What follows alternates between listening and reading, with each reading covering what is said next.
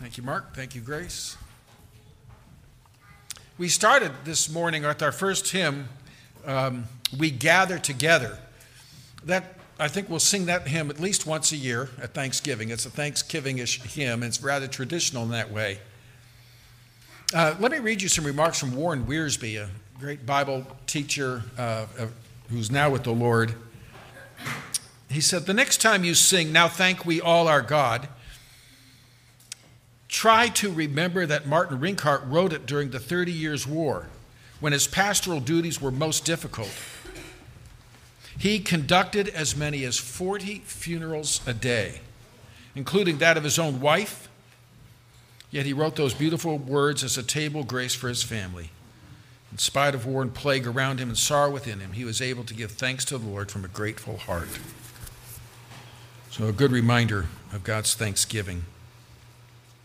Our text today is we're going to break away from the Gospel of John to Luke, the Gospel of Luke. And a familiar passage, perhaps, should be, but we want to look at it again. Luke chapter 17, verses 11 to 19. Luke chapter 17, verses 11 to 19. Now it happened as he went to Jerusalem that he passed through the midst of Samaria and Galilee. Then, as he entered a certain village, there met him ten men who were lepers, who stood afar off. And they lifted up their voices and said, Jesus, Master, have mercy on us. So when he saw them, he said to them, Go, show yourselves to the priests. And so it was that as they went, they were cleansed. And one of them, when he saw that he was healed, returned and with a loud voice glorified God and fell down on his face at his feet and giving him thanks. And he was a Samaritan. So Jesus answered and said, Were not ten cleansed? But where are the nine? Were there not any found who returned to give glory to God except this foreigner? And he said to him, Arise Go your way. Your faith has made you well. So, in this encounter, we see a challenge of gratitude. We see great blessing. Ten had a phenomenal blessing, an unparalleled blessing, but only one responded with gratitude. What a challenge that is to us in this season. Now, the background to this event, or if you will, what precedes this, this um, encounter, is John chapter 11. You might remember John chapter 11 was the raising of Lazarus from the dead. That caused quite a stir. Remember, that happened in Bethany, which is just across uh, the valley, just, just behind or on the other side of the Mount of Olives, so very close to Jerusalem, an easy walk. And so, uh, that caused a stir in Jerusalem. Jesus already was, was ruffling feather, feathers with his teaching and with his ministry. And already there were discussion how do we deal with this problem of Jesus? And then, right there next to Jerusalem, in the presence of many Jewish and prom- leaders and prominent Jewish citizens, he did the unthinkable. He didn't just heal a disease, he brought forth Lazarus, who had already been in the grave for four days. And the trouble is, it didn't happen off in some unknown village. It happened right there on the outskirts of Jerusalem. And again, many prominent Jewish leaders who had been comforting the family during their time of death, perhaps were there at the time of burial, so there was no question. I saw him dead. I saw him go into the tomb, and four days later, in the same grave clothes, I saw him walk out. There is no answer except to say it happened, and Jesus did it. And so, what the response should have been to that, then he, obviously he's the Messiah, let's worship him. But instead, it was obviously we need to kill him because we cannot in any other way answer him. And they even started plotting too. And, and Lazarus is a, is a problem. every time people see him, they're going to remember him coming out of the tomb. So the only thing we can do is we're going to put him back in the tomb. That was their re- that was the unbelieving response. And so with that rising tension, and it wasn't yet time for Jesus to die, he left. And he went to a, a, a village, John 11 54 tells us he went to a town called Ephraim, Ephraim. Uh, we're not exactly sure where that is, but it was, it was, it's out in the wilderness. It was away from the big city, a place where uh, he could have some privacy.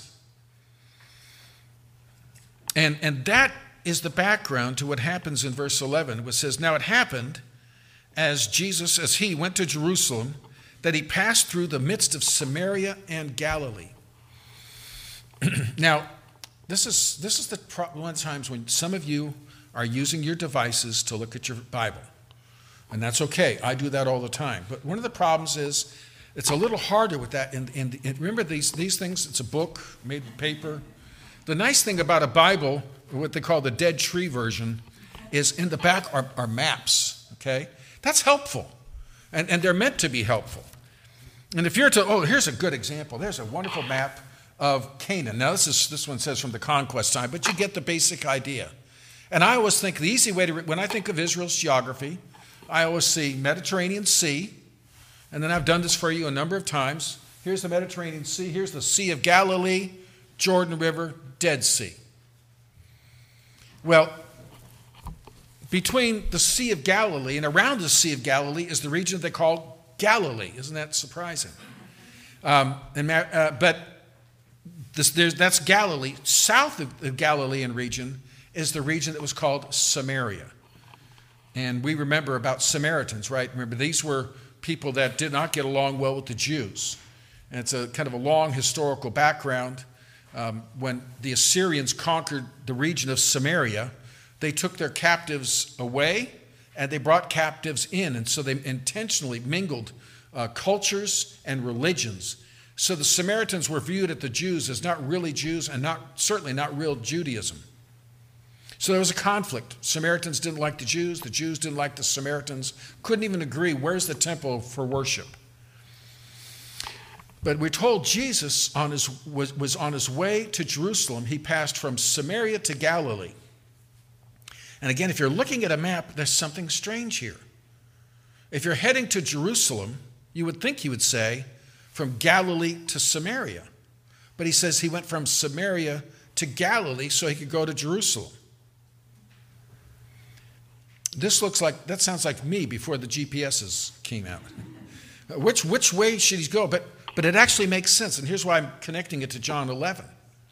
He left Jerusalem because of the post Lazarus plotting. He headed up to Ephraim. But now he wants to come to Jerusalem and he wants to join the Galilean pilgrims. See, they were getting ready to come to the Passover festival in Jerusalem. And what that meant, is, you know, remember, every family was supposed to come. Jesus' family did it all the time he was growing up. And so the families of, of, up in the Galilean region would come south to Jerusalem. But remember, that would naturally mean they would come down through Samaria. And the Samaritans were really bothered when they saw Jews going to Jerusalem to worship because that's not the temple they approved. And so you might meet hosti- hostility if you're coming from Galilee toward Jerusalem. Now, if you're leaving Jerusalem heading towards Galilee, it wasn't a problem. So the pilgrims took the long route. We all do this, don't we? Aren't there certain, certain areas that maybe in a town um, you, you think, oh, after dark, I'm not going downtown in that city. I'm going to I'm going to take an end run around it. So what they would do is they would leave Galilee go east across the Jordan River, come down to Jericho, and then back up to Jerusalem to avoid the problems in Samaria. So Jesus wants to join the Galileans as they come down to, to Jerusalem. That's why he heads from Ephraim through Samaria to Galilee. We can meet up with the crowds and take the pilgrimage. That makes sense? And probably 92% of you didn't even know or care about the problem of geography I just mentioned. So, but it bugged me. and so he happened, he went to Jerusalem, then he passed through the midst of Samaria and Galilee. Verse Verse 12 Then as he entered a certain village, there met him ten men who were lepers who stood afar off. now, it's not important what village, and so we're not told. But Jesus was getting ready to go into a village, so on the outskirts of the village, there were these ten men who were leprous. Um, they're outside the town because lepers were not allowed to go into a town. Now, let me explain that word leprosy. In the Old Testament, the word leprosy is kind of a broad term for like an infectious surface illness. And the reason we know it's not always what we what technical leprosy is because uh, they talk about walls having leprosy, which was really more of a mold or mildew, like we might say black mold. And they, they give instructions of, you know, in the Old Testament, what do you do if a wall has leprosy? Um, in the New Testament, I think virtually every time it's mentioned, it's the real leprosy. Now, we don't use that term leprosy as much anymore. The, the correct term, we call it Hansen's disease. That's named after the uh, scientist who discovered and isolated the, the microorganism that causes leprosy. So we call it Hansen's disease. The problem was, and the Bible said, if someone gets leprosy, especially in these cases when it's actually Hansen's disease, they were to keep their distance because it's infectious.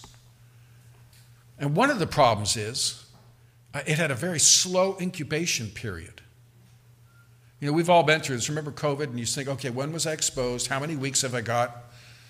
Well, the incubation period for leprosy could be five, ten years, or more. So, I mean, it's a slow growing organism. And so that was so, so they were, so they couldn't get near the town. And so the closest they could get is on the outskirts of town. And they couldn't get, go and walk up and talk to Jesus.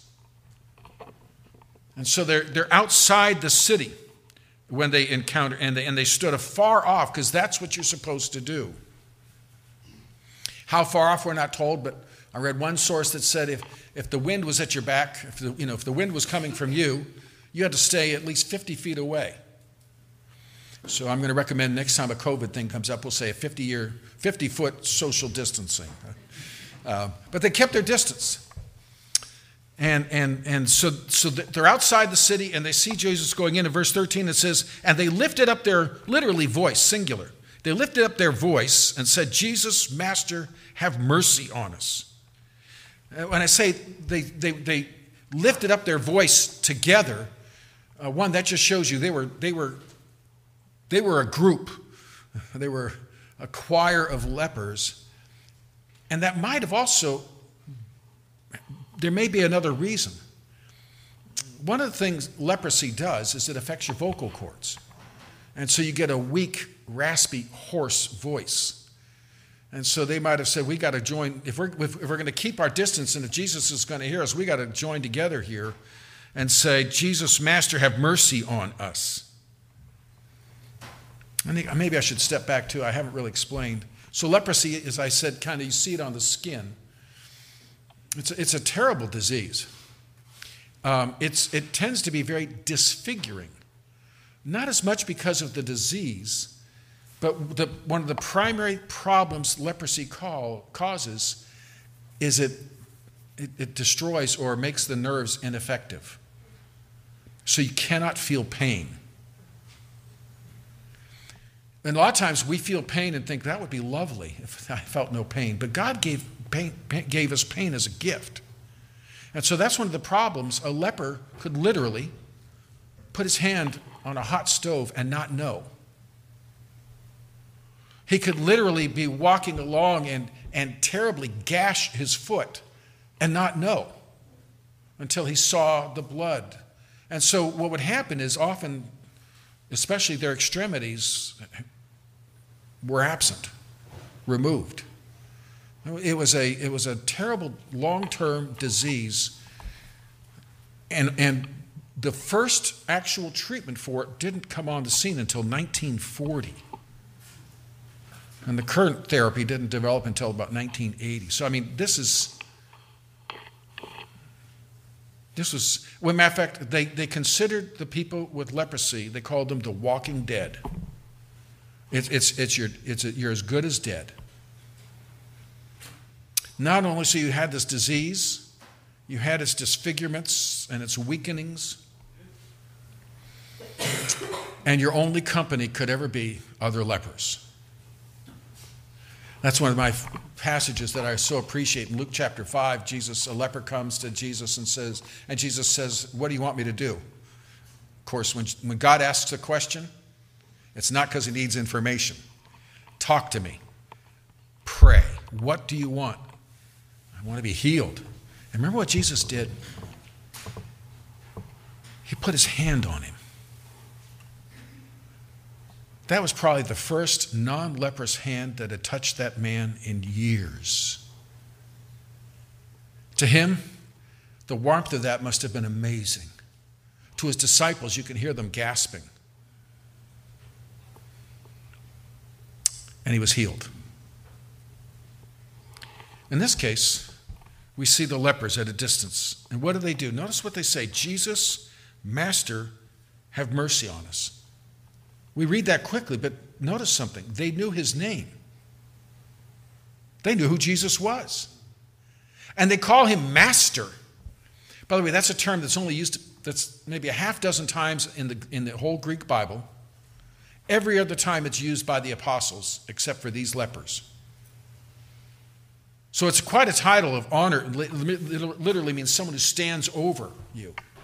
And, and but notice what they're calling. They're calling Jesus um, they're calling him by name and they're calling him master. They're, they're honoring him. And they know about him, they know it's Jesus. i am going to guess they heard about the leper that was healed. I'm going to guess there may be of other lepers. They heard about all the diseases. They remember this is right after John 11. They might have heard of Lazarus being raised. Well, if he can raise the dead, maybe he can heal the walking dead. But certainly, the only hope these men would ever have of being restored to health and being restored to their families was this man named Jesus. And so they gathered together and said, Let's go find him. There he is. Let's say it Jesus, Master, have mercy on us. It didn't say what specifically they wanted, right? They wanted healing, didn't they? But the, but the appeal is clear You've healed so many. We are cursed. Have mercy. Verse 14 says, when, when he saw them, he said to them, Go show yourselves to the priests. Now, we might read that and say, Well, that sounds kind of uncaring. You know, that's kind of like, you know, when you, um, you call your dermatologist and say, I've got a sinus infection. And he says, Go call your primary care physician. We don't do sinuses here. Uh, is he just putting them off? Go, go see a priest? No, they knew what this meant. By the way, if you want some kind of not too inspiring Bible reading, you could read Leviticus 13 and 14. Leviticus 13 talks a lot about the leper, and verse 14 talks about what happens. So, Remember, not in the Old Testament, not all leprosy was Hansen's disease. And so, if you had one of these skin afflictions, you would go to a priest, and he would describe, decide whether it was a, you know, leprosy, a, a serious skin affliction, or not. And so they would go, and they, there were these things they had to look for. And if they announced that you had leprosy, um, then and if it if it's if it resolved itself, you could go back to the priest. He would examine it, and there would be this process of over a week of, of sacrifices and other things before you would be pronounced clean. So, what Jesus is saying is go, go show yourself to the priest. And they knew what that meant. You're going to be healed. It's as if, for example, someone comes and um, maybe off the street and comes to our gym t- today and says, Can I have something to eat? and you say, go grab a plate. We, they get the idea. If I'm grabbing a plate, that means you're going to put food on it. And when he says, go to the priest and show yourself, that's how you're going to be confirmed, to be cleansed, to be purified. And they understood what he meant. And so it was, it says, when they went, they were cleansed. And that's such a wonderful word. Not just healed, cleansed. Now, we do treat leprosy today. Matter of fact, I read sometime this year that um, there's actually a, a, a, rise in leprosy in, in Florida recently.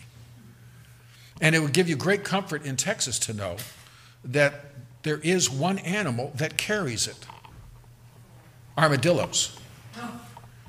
So the next time you see an armadillo, I, I probably might think, let me go back and read Luke 17. Nah, nah, don't pick it up. Just, uh, but anyway, um, so so here they are, and Jesus says to them, or it says, as they went, they were cleansed. If you were to have leprosy today and go to a, a, a go for treatment, it's a long treatment. Again, it's a slow growing organism. It's a long process. But the best it can do is to wipe out the organism in you the limbs that have been damaged, the scars that are there. Um, that's, they can't do anything for that. But that's not how Jesus heals. They were cleansed. And so, in another passage describing the healing of a leper, it's like, like the skin becomes baby skin again. So, how did they notice that they were, they were healed?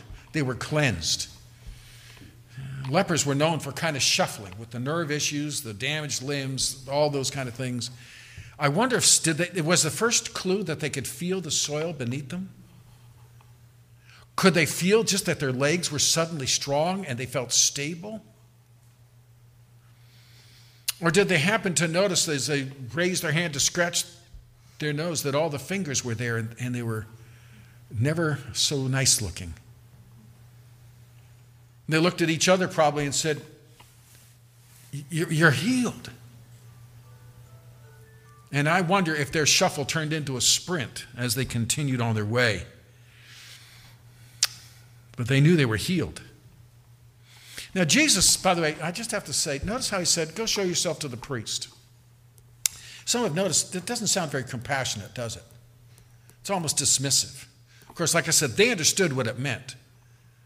But just sometimes we're looking for the Lord to maybe show some massive c- compassion, but He knows what we really need. And they needed healing. And there's another thing that I've seen so often in Scripture, I've mentioned before. You see where the blessing comes to them? On the path of obedience. I think that really first struck me just in the life of Ruth and Boaz. Remember the story of Ruth coming out of, you know, her, out of the famine, being over in the area of, uh, of Moab, and her husband has died, her sons has died. She's with Naomi, her mother-in-law. And, and, and they come back to Bethlehem, and they're, they're poor. They have nothing. And so Ruth says, Well, I'll do what the Bible says. I can go glean in the fields. I'll go get us some food. And so she cares for her elderly mother in law by going out and gleaning in the fields. Meanwhile, on the other side of the story, there was Boaz, who was a wealthy man and who owned the fields. And we, we read about him when he comes on the, into the field, he always would say, The Lord bless you. And the people would respond to that. He was a godly man, and he, he, he encouraged godliness. And so he saw Ruth in his field, and he said to us, Who is that? You know, in a small town, everybody knows everybody, right? And, and he says, Who is that? Well, that's the Moabitess that came back with Naomi. And, and, and her reputation had already spread. She left her people, she left her land, she left her God to come to Israel. And now she's caring for her widowed mother in law. You don't get more righteous behavior than that. And so what did he do? He started helping her. Give her some extra. Drop more sheaves. Fill her up. We're going to, we're going to join in this compassion. But here's my point Boaz was being a godly landowner who welcomed gleaners in his field and was kind to his servants. Ruth was being a godly daughter in law, caring for her widowed mother in law. as they were together on walking a path of obedience, God brought them together and blessed them. And so, if we're looking for God's guidance and God's blessing in our lives, the first step would be obey what you know. Get on the path of obedience and see how God will be able to guide you and bless you and care for you. That's what happened to these. As they obeyed Jesus' word, they didn't argue, they didn't say, explain it. Jesus said, Go show yourself to the priest. They did an about face and headed to the priest. And as they walked the path of obedience, they were wonderfully cleansed, restored, healed. Well, verse 15 and 16 tell us now one of them, when he saw that he was healed, returned and with a loud voice glorified God. I like that it said he, he spoke with a loud voice. He hadn't been able to speak with a loud voice in years. He might have surprised himself. But he raised his voice with all his power, and it says he glorified God. The first use he made of his healed legs and feet was to turn around and run to Jesus. And the first thing he did was to offer praise to God. He glorified God. He recognized that this healing came from the Lord God. No one else could do it. And he recognized that Jesus, he may, I don't know if he fully could comprehend that Jesus is God in the flesh. That's a lot for not a lot of information. But he certainly knew Jesus was sent by God. And Jesus healed by the power of God. And so the first thing he did is he gave glory to God for his blessings.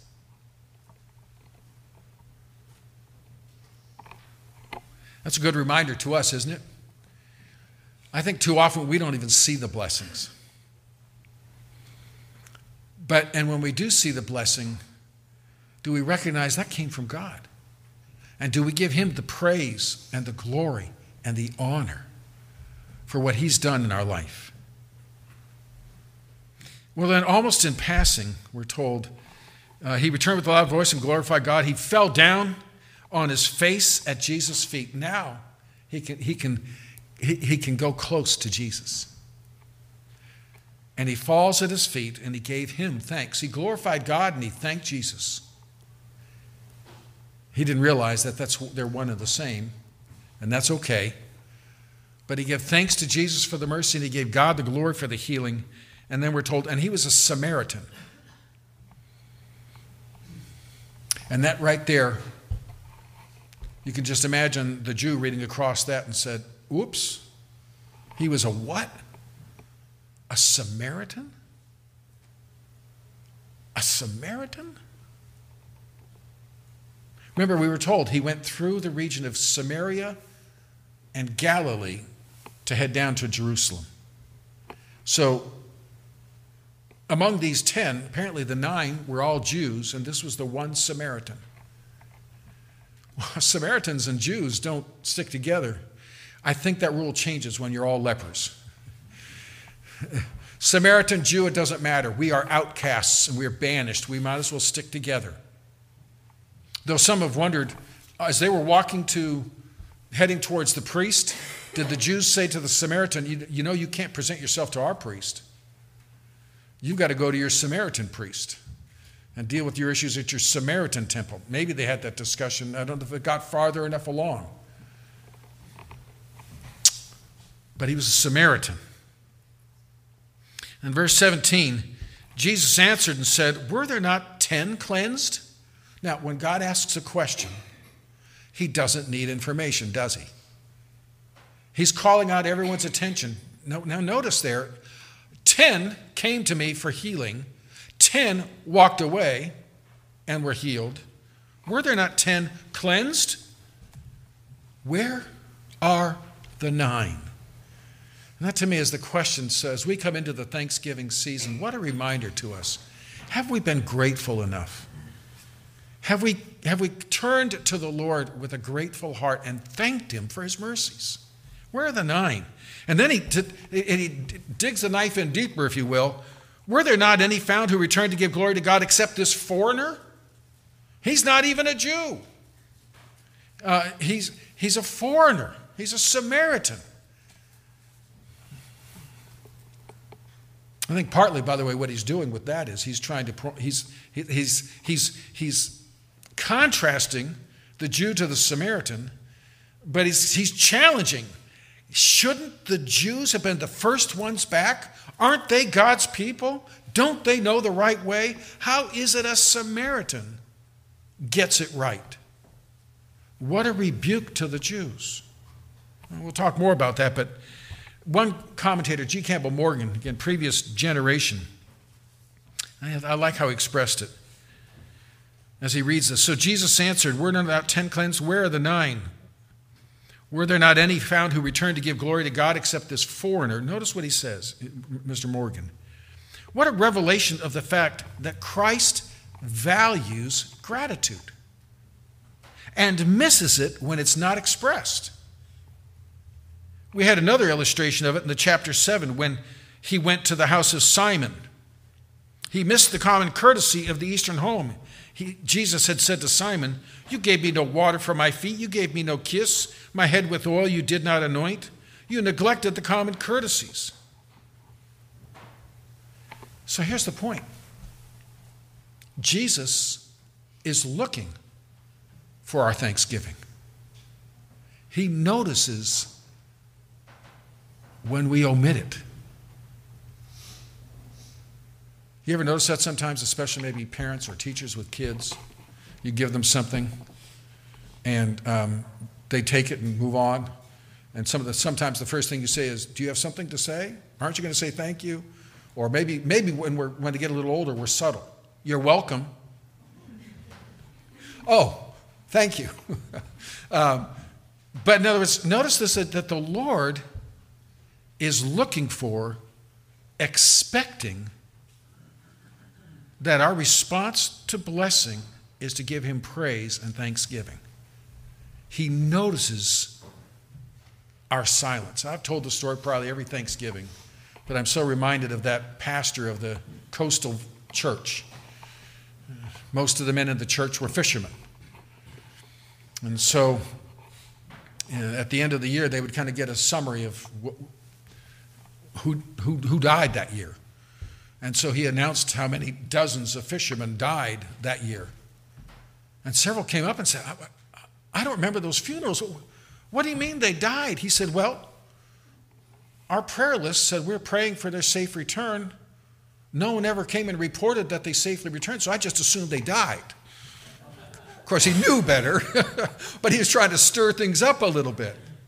Hey, we ask God for blessing, He gives it. What comes next? You know, these the Jews who left, they're still on the road. Now we might say, yeah, but they're going to the priest and eventually to the temple. Isn't that worshipful? I think the clue here is if their heart was really on the Lord, they would have turned back to Jesus. No, they're heading to the priest and eventually to the temple sacrifices so they can get back to their family, so they can be brought back into society. They're, look, they're doing it, they're going to that priest in the temple as a doorway to their own comfort and, and enjoyment. And I don't deny, I mean, that was, they were hungry to be restored to their family and friends. But surely the first act should have been like the Samaritan to thank the God who opened that door, who gave them the healing. And so, where were the nine? And the Samaritan's response shows his heart. The nine's response or failure to respond shows their heart. So then our Lord says in verse 19 to the Samaritan, Arise Go your way, your faith has made you well. Um, you know, Lord's busy right now. He's on his way up to Galilee and, and such.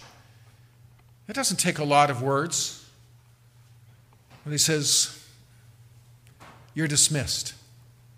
And I don't mean that as a dismissal, I don't want you around. It's like, I know you want to see your family. Can you imagine when these guys came through the door? What, a, what that must have done to the family? You know, think, I, I don't know how you would, did they, did they hang out at the village extremities and try to look in and see how the kids were doing?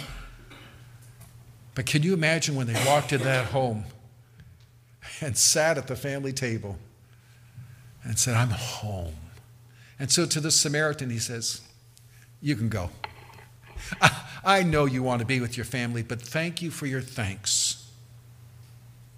Well done in glorifying God. Arise, go your way. And then he makes the statement Your faith has made you well. Um, I didn't look at a lot of translations here, but, the, the, but literally what he says in the Greek is Your faith has saved you. Now, that can mean physical restoration. But notice when and how he says it. He's, he's singling out the faith of the Samaritan, contrasting it to the, to the Jews. Well, they were healed as well. He's talking to the Samaritan, you got a double healing body and soul. Your faith has saved you through. We're saved by grace through faith. God's opened your eyes to see who I am and who He is. Your faith has made you, has saved you. And so this leper went away with much more than he imagined. Leprosy, as I said, has been compared to death, a dead man walking. Leprosy has often been compared to sin.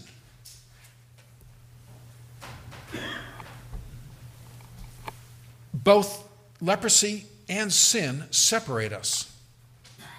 Sin separates us from people. Sin separates us ultimately from God.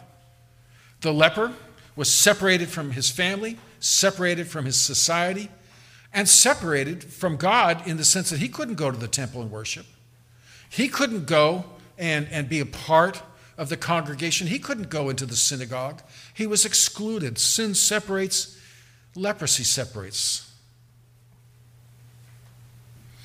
I mentioned that one of the, the, the medical effect of leprosy is it causes, uh, uh, it, it destroys the nerves so they can't feel pain. Sin will do that. Paul talks about, for example, that sin can being a callus on the heart.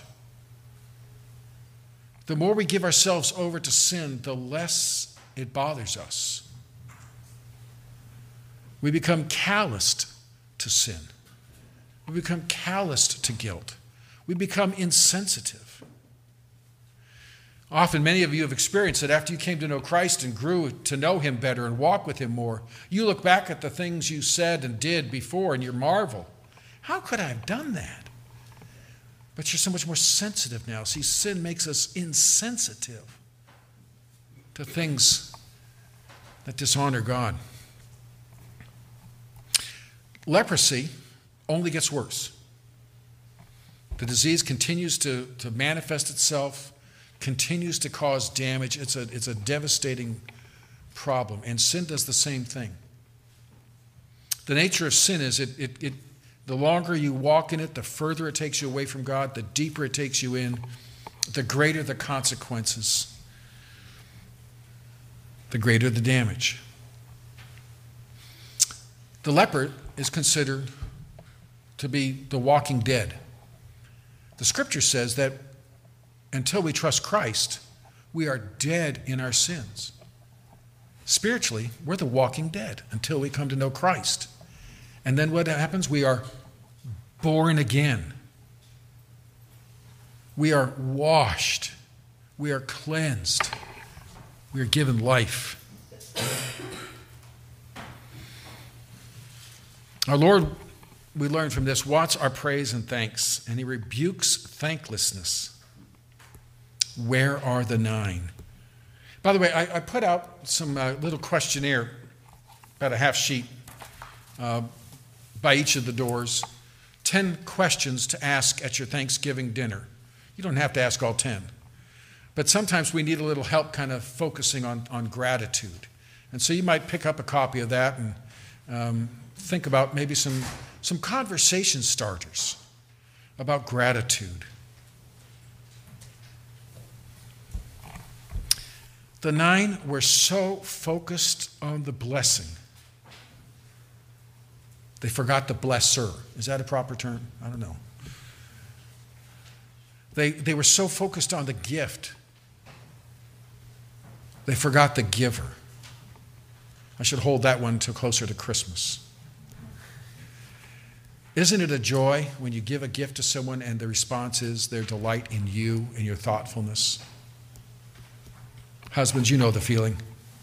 When your wife just says, How did you know I needed a vacuum? So thoughtful of you. Can I borrow your credit card? but isn't it wonderful, though, truly, when, when the response is to the person rather than the thing? Jesus gave that blessing out of mercy, but the greatest mercy of all, if they'd seen that as a door, to turn to the God who gives all blessings. The Samaritan got it. And once again, we see him, God using the Samaritan, the Gentile, to confront the Jew and saying, hey, if a, if a Gentile can get it, why aren't you honoring the God of Abraham as he did? When we come to this Thanksgiving season, what a reminder. We were dead men walking. We didn't know how bad off we were. We were so insensitive to where sin had taken us. But God, in His grace and mercy, drew us to Himself, opened our eyes, changed our heart, made us alive. And so when we come to Thanksgiving, may we give Him the praise. Warren Wiersbe had this to say.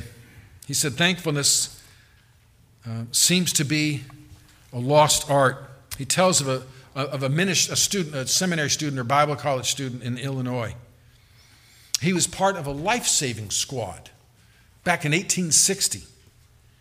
A ship went aground on the shore of Lake Michigan, and Edward Spencer waded again and again into the frigid waters to rescue 17 passengers who would have perished in the cold waters that day.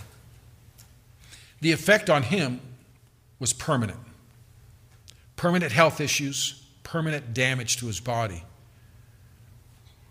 Some years later, at his funeral, what he did was remembered and it was noted that not one of those he saved ever stopped to say thank you. Well, that's saving from the frigid waters and death. Christ saves us from, from hell itself.